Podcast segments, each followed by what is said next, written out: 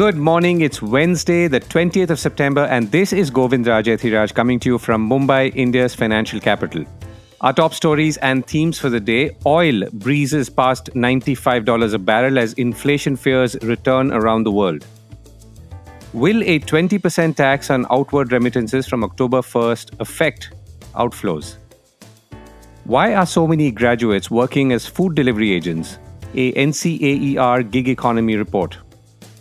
More countries are automating immigration systems. Should India follow? And Disney to invest $60 billion in theme parks and cruises in focus on real world entertainment.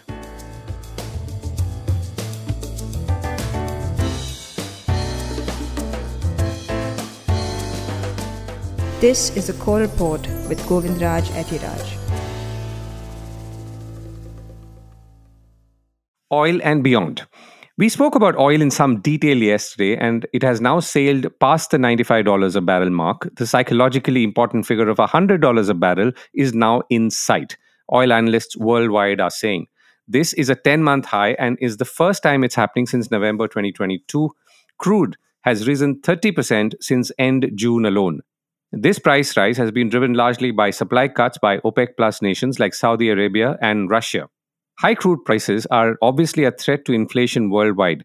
Countries like India are already facing heightened inflation levels, presently at 6.83%. But embedded in this are high food inflation across pulses, cereals, vegetables, and spices, among others. On the other hand, inflation has only just started to come down in many parts of the world. A U turn at this point would be difficult to digest and manage. In the United States, for example, prices at the pump climbed to their highest level of the year on Monday, CNN reported. Usually, gas prices cool off after the summer driving season ends on Labor Day, but the opposite has happened this year, CNN said, adding that the national average for regular gas hit $3.88 a gallon on Monday, the highest price since October 2022. CNN also quoted the AAA to say that the gas prices have jumped by 5 cents a gallon in the past week alone. The markets, that's the stock markets, were closed on Tuesday in India on account of Ganesh Chaturthi, also kicking off 10 days of celebrations in the financial capital. Speaking of finance and markets, the share of mutual funds to bank deposits is growing sharply. Among other things, it obviously reflects the increase in risk profile and risk taking ability of Indian savers or a sheer desperation to beat inflation. Depends, of course, on how you look at it. This is equally reflected by the fact that the highest growth rates within mutual funds is in equity schemes. The number of investors in itself has gone from some 40 million to 140 million in Indian markets in four years, and millions more are pouring money into mutual funds and stocks.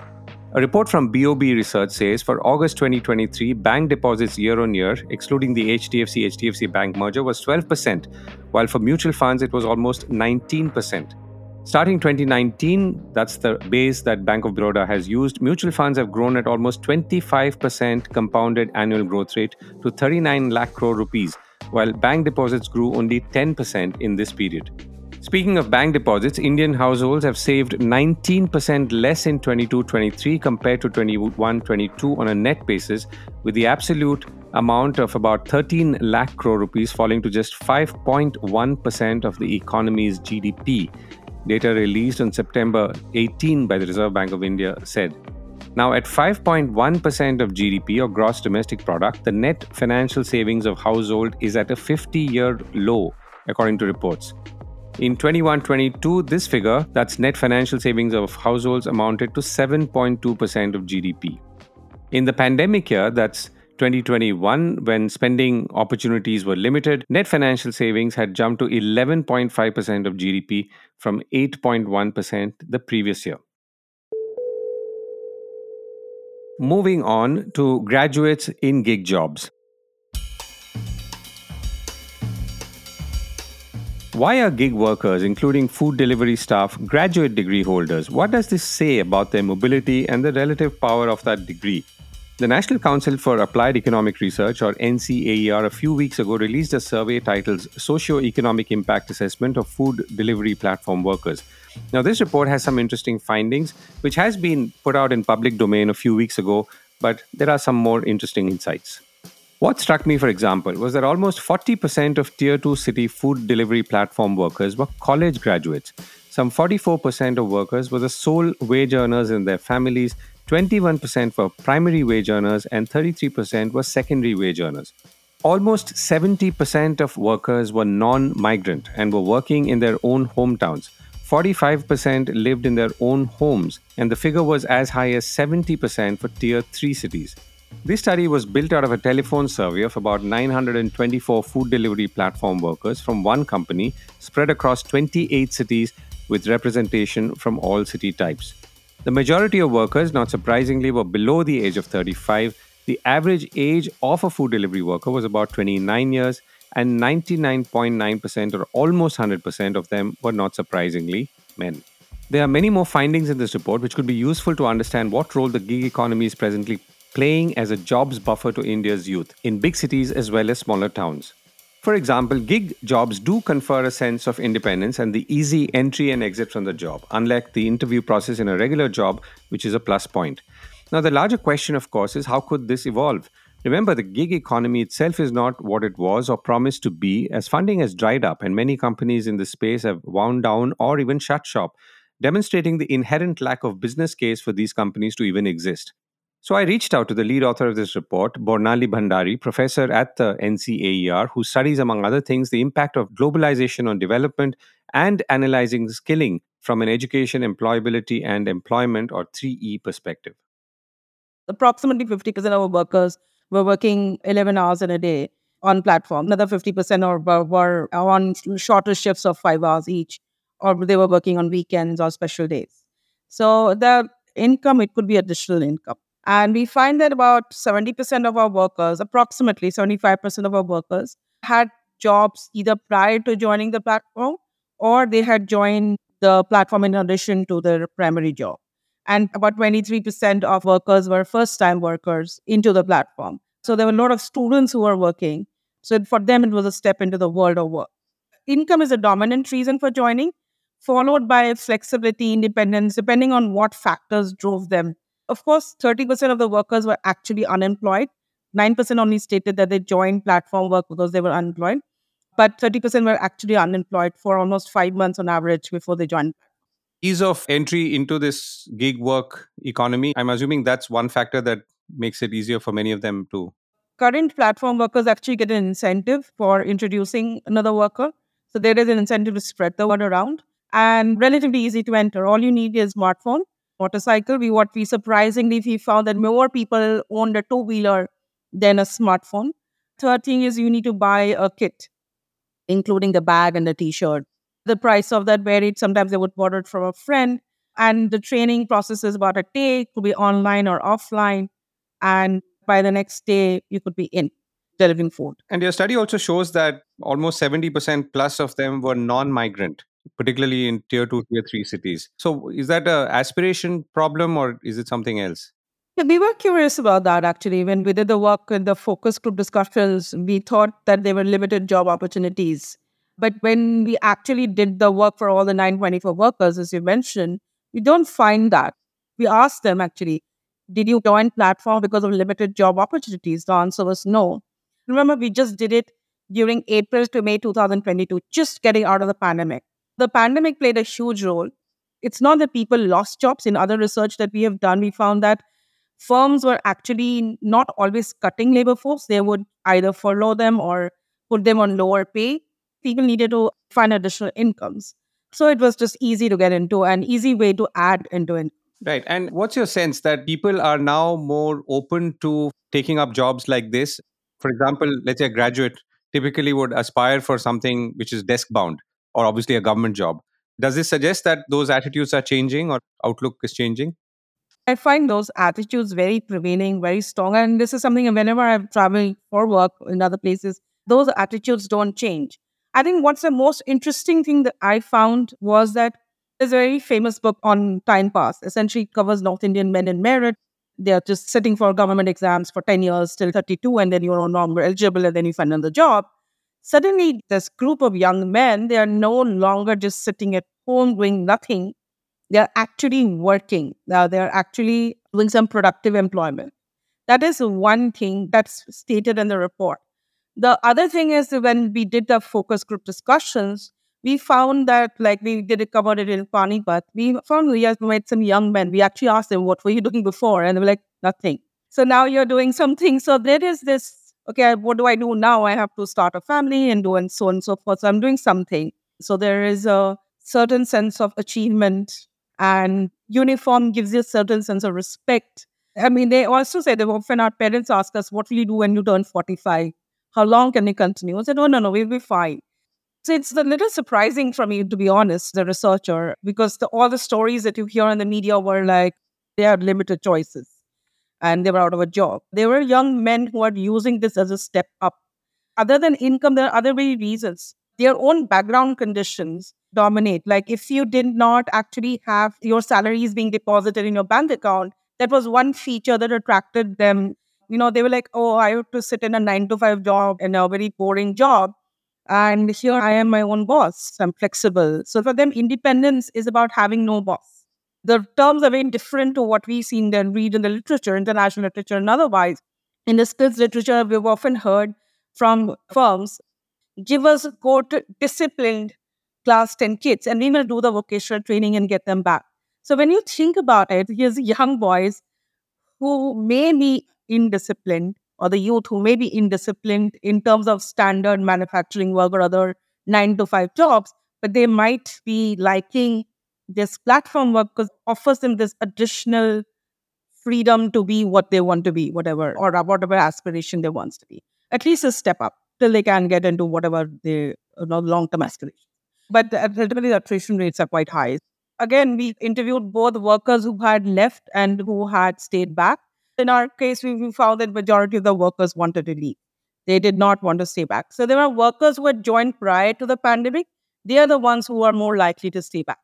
Whereas the more recent ones, like ones who had joined a year back or two years back, they were the ones who were more likely to leave or people who are more educated, the workers who are more educated and basically joined because they had limited options during the pandemic, they are the ones who are more likely to leave. So we found all these variations there. If you would bear in mind that a lot of the gig economy was also driven by a lot of free cash. I mean, not free, but almost free cash flowing in through the venture capital system. So that would have subsidized a lot of the incomes. And we can see the reverse of that happening now across the board. So uh, keeping that in mind, how do you see or what do you feel is the policy takeaways going forward? I mean, including perhaps the social security part.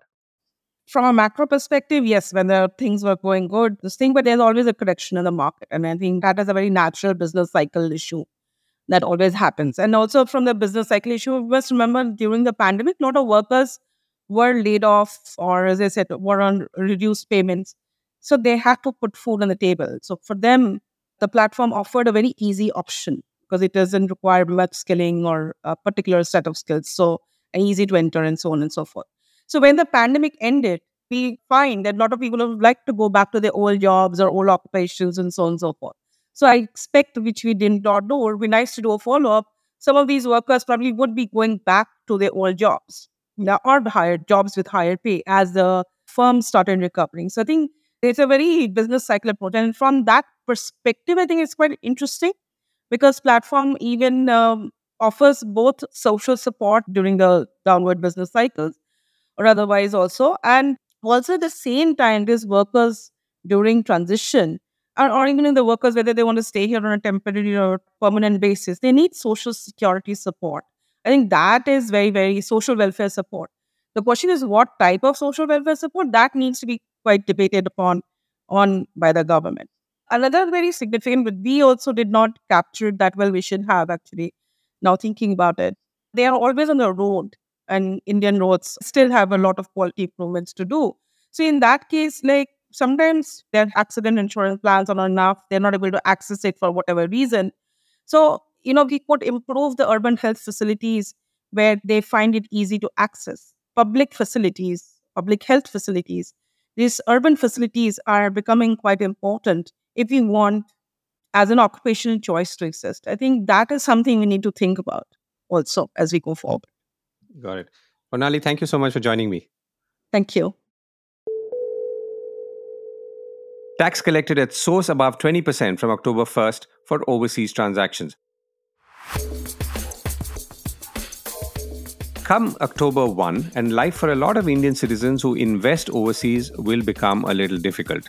The government's new 20% tax collected at source rule kicks in. There are now several categories of presumptive tax, as is what it would be normally known as, that could be applicable on money you send out of the country. Of course, you're allowed to, under the Liberalized Remittance Scheme or LRS of the Reserve Bank of India, to remit up to $250,000 in a financial year. Starting October 1st, which is in two weeks' time, which all outward remittances, except for medical and educational purposes, over a threshold limit of 7 lakh rupees in a financial year, will attract a TCS of 20% which means that remittances such as overseas investments will attract a TCS at 20% over a threshold limit of 7 lakh rupees in a financial year. So, if you are investing more than 7 lakh rupees in foreign stocks, mutual funds, or property in a financial year, be ready to shell out 20% TCS on amounts above that. Now, this deadline is apparently leading to some shifts, some deliberate and some not so, because interest in equity investing overseas, for example, has waned because of one, people have taken some solid knocks, and second, because Indian stock markets are booming. Be that as it may, you will still lock up 20% of every 1 lakh rupees you send out of the country beyond that 7 lakh number in the safe hands of the government of India for several months at the very least. And most importantly, without any interest earned. It's actually a lot if you add it up, and it's a good deterrent for investors at least, being quite likely the objective the government wanted to implement. In the first of a few conversations on this topic to follow, I reached out to Achin Bhardwaj, Director Asset Allocation for Delhi based wealth management firm Client Associates, and I began by asking him what was likely to happen after October 1st. See, the idea eventually is not so much to collect the tax because ultimately it will be offsetable later on but it is primarily to discourage people from you know remitting uh, large amounts overseas so that is the primary objective. Basically, you know, two, three things we need to consider. One is that people who are approaching LRS as pure investments or to actually make return out of investing in the international markets, obviously, you know, those are going to be significantly discouraged. Reason being that, you know, on one side, we are seeing a very buoyant Indian capital market. So the investment opportunities within India are quite significant and in a global context people may not find it you know so rewarding to invest in the other markets but to continue to invest in india. And this added hassle of uh, 20% tcs it is obviously going to discourage those investments. When it comes to real needs which is basically you know to accumulate an asset base overseas to support one's own lifestyle or one's children later on i do not think that that requirement is going to get mitigated merely because of the TCS. So it will definitely change the cash flows a bit. So, say for example, before the new guidelines kick in from October, there is a rush to sort of remit money overseas now before the new tax regime kicks in. Once the new tax regime is in place, what in my view is likely to happen is that people will postpone this year's LRS investment towards February, March. Therefore, what will happen is that the time lag between them, between the TCS and then getting the refund, that will be minimized and they will save on the interest. So I think between October to February, March, we are going to see some lull in investments. It's basically a cash flow impact on the real need to sort of you know accumulate an asset base overseas and who are having that genuine requirement will continue to remit. You mentioned two categories, uh, Achin. One is you said those who are looking for pure investments, which I would assume is mostly in stocks and so on, or crypto maybe, which uh, of course in any case is now diminished. And the second is the long term asset creation, including for children and so on. So, what is the proportion roughly between the two, Achin? I mean, let's say in your client portfolio, that proportion actually keeps changing. What was happening was that until last year, because the US market was going gangbuster, people were actually remitting a lot for pure investments. And there was a lot of excitement to invest in companies like uh, Zoom, for example, companies like Nvidia, Microsoft. So those kind of stock investments, they were pretty much having a lot of mind share. Now, in the last one year or so, we have seen a transition more towards the real needs as a matter of fact we are noticing that more and more children particularly you know from the affluent families are going abroad for studies and they need funds to support those educational or residential requirements. And the second need, which we have seen emerging in the next year more acutely, is basically to create, you know, an alternative residence overseas. So a lot of these golden visa opportunities, particularly say in Europe or elsewhere, those are cropping up and people are looking at those very, very keenly. So I think there has been some transition of sorts from the investments to the real needs. Right. Achin, thank you so much for joining me. You're most welcome, Govind.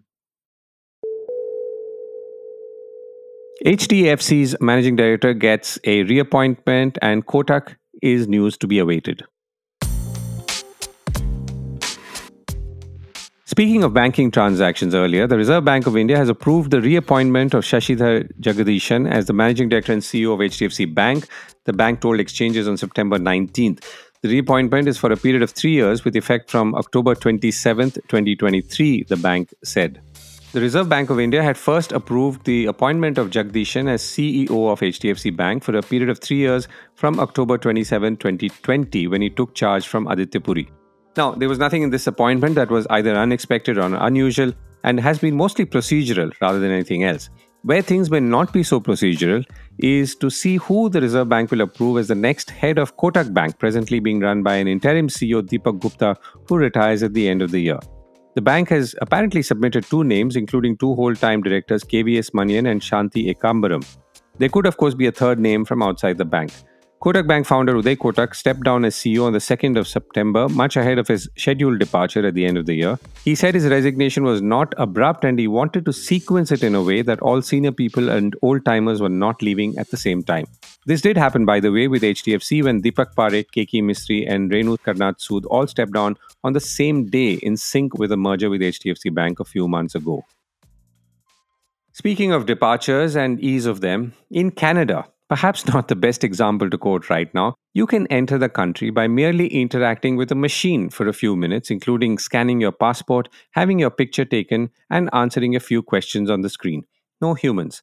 In countries like Korea, you can go through immigration while leaving the country, again without interacting with a human being, and again by scanning your passport and getting your picture taken. Singapore is now saying that some passengers will soon be able to depart from its Changi airport without a passport as part of changes to the city state's immigration law that allows for end to end biometric clearance, Bloomberg is reporting. For the first half of 2024, biometrics will be used for authentication at various automated steps in the departure process from bag drop to immigration and boarding, Communications Minister Josephine Teo said in Parliament on Monday. This will reduce the need for passengers to repeatedly present their travel documents at these touchpoints, allowing for more seamless and convenient processing, Teo said. Singapore, by the way, is gearing up for more traffic and passengers and expecting to return to pre pandemic peaks shortly, along with building a fifth terminal and a high speed rail linkage to Malaysia's southern state of Johor, expected to be ready in a few years. And as to why more people will or should come to Singapore in coming years, one answer will follow shortly. In India, by the way, Inbound and outbound immigration can be a matter of luck and chance in terms of time taken in several cities. If your luck is bad, then you could spend hours in the middle of the night, particularly inbound, or you could sail through in literally 10 minutes. India's checks outbound in general seem to be more rigorous than inbound, being, of course, an anecdotal observation, though shared by many I know. But as we speak of biometric passports and Digi Yatra kind of facilities where we clearly have the demonstrated ability to link databases at the back end and authenticate them real time, we could be or should be looking at automating immigration for quicker flows at Indian airports. Perhaps outbound to start with and then inbound, or inbound for citizens and outbound for all later. Disney to invest about $60 billion in theme parks. And before I go, some interesting news from Disney, which is in the midst of some turmoil at the top deck. The entertainment giant has announced it will invest around $60 billion to expand its theme parks, cruise lines, and similar ventures in the next decade. This announcement is interesting because, in many ways, it suggests at least one firm path entertainment is heading towards, which is more in the world of real world experiences as opposed to, let's say, filmed entertainment, though Disney may have separate growth plans for that. Here, the company has said that because of its strong financial standing, it could invest in more parks, experiences, and products, and said this in a filing yesterday morning with the Securities and Exchange Commission, according to the Wall Street Journal. Disney said it would prioritize spending on projects that could generate strong returns, including for the United States and international parks and cruises.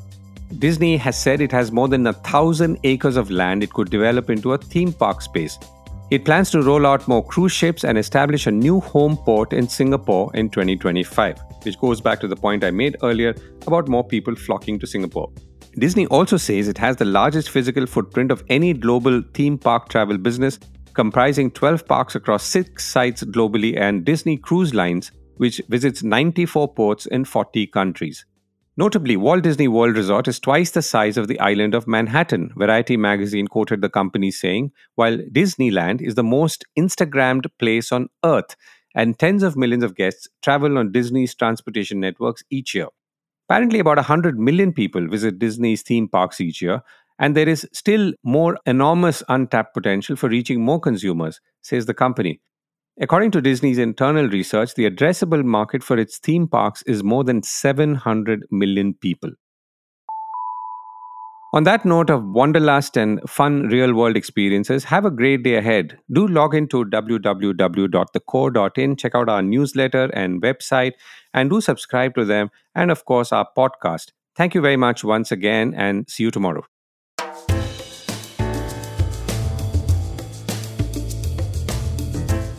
This was the core report with me, Govindraj Ethiraj. Do stay connected with more of our coverage at the core. You can check out our website or sign up to our newsletter at www.thecore.in.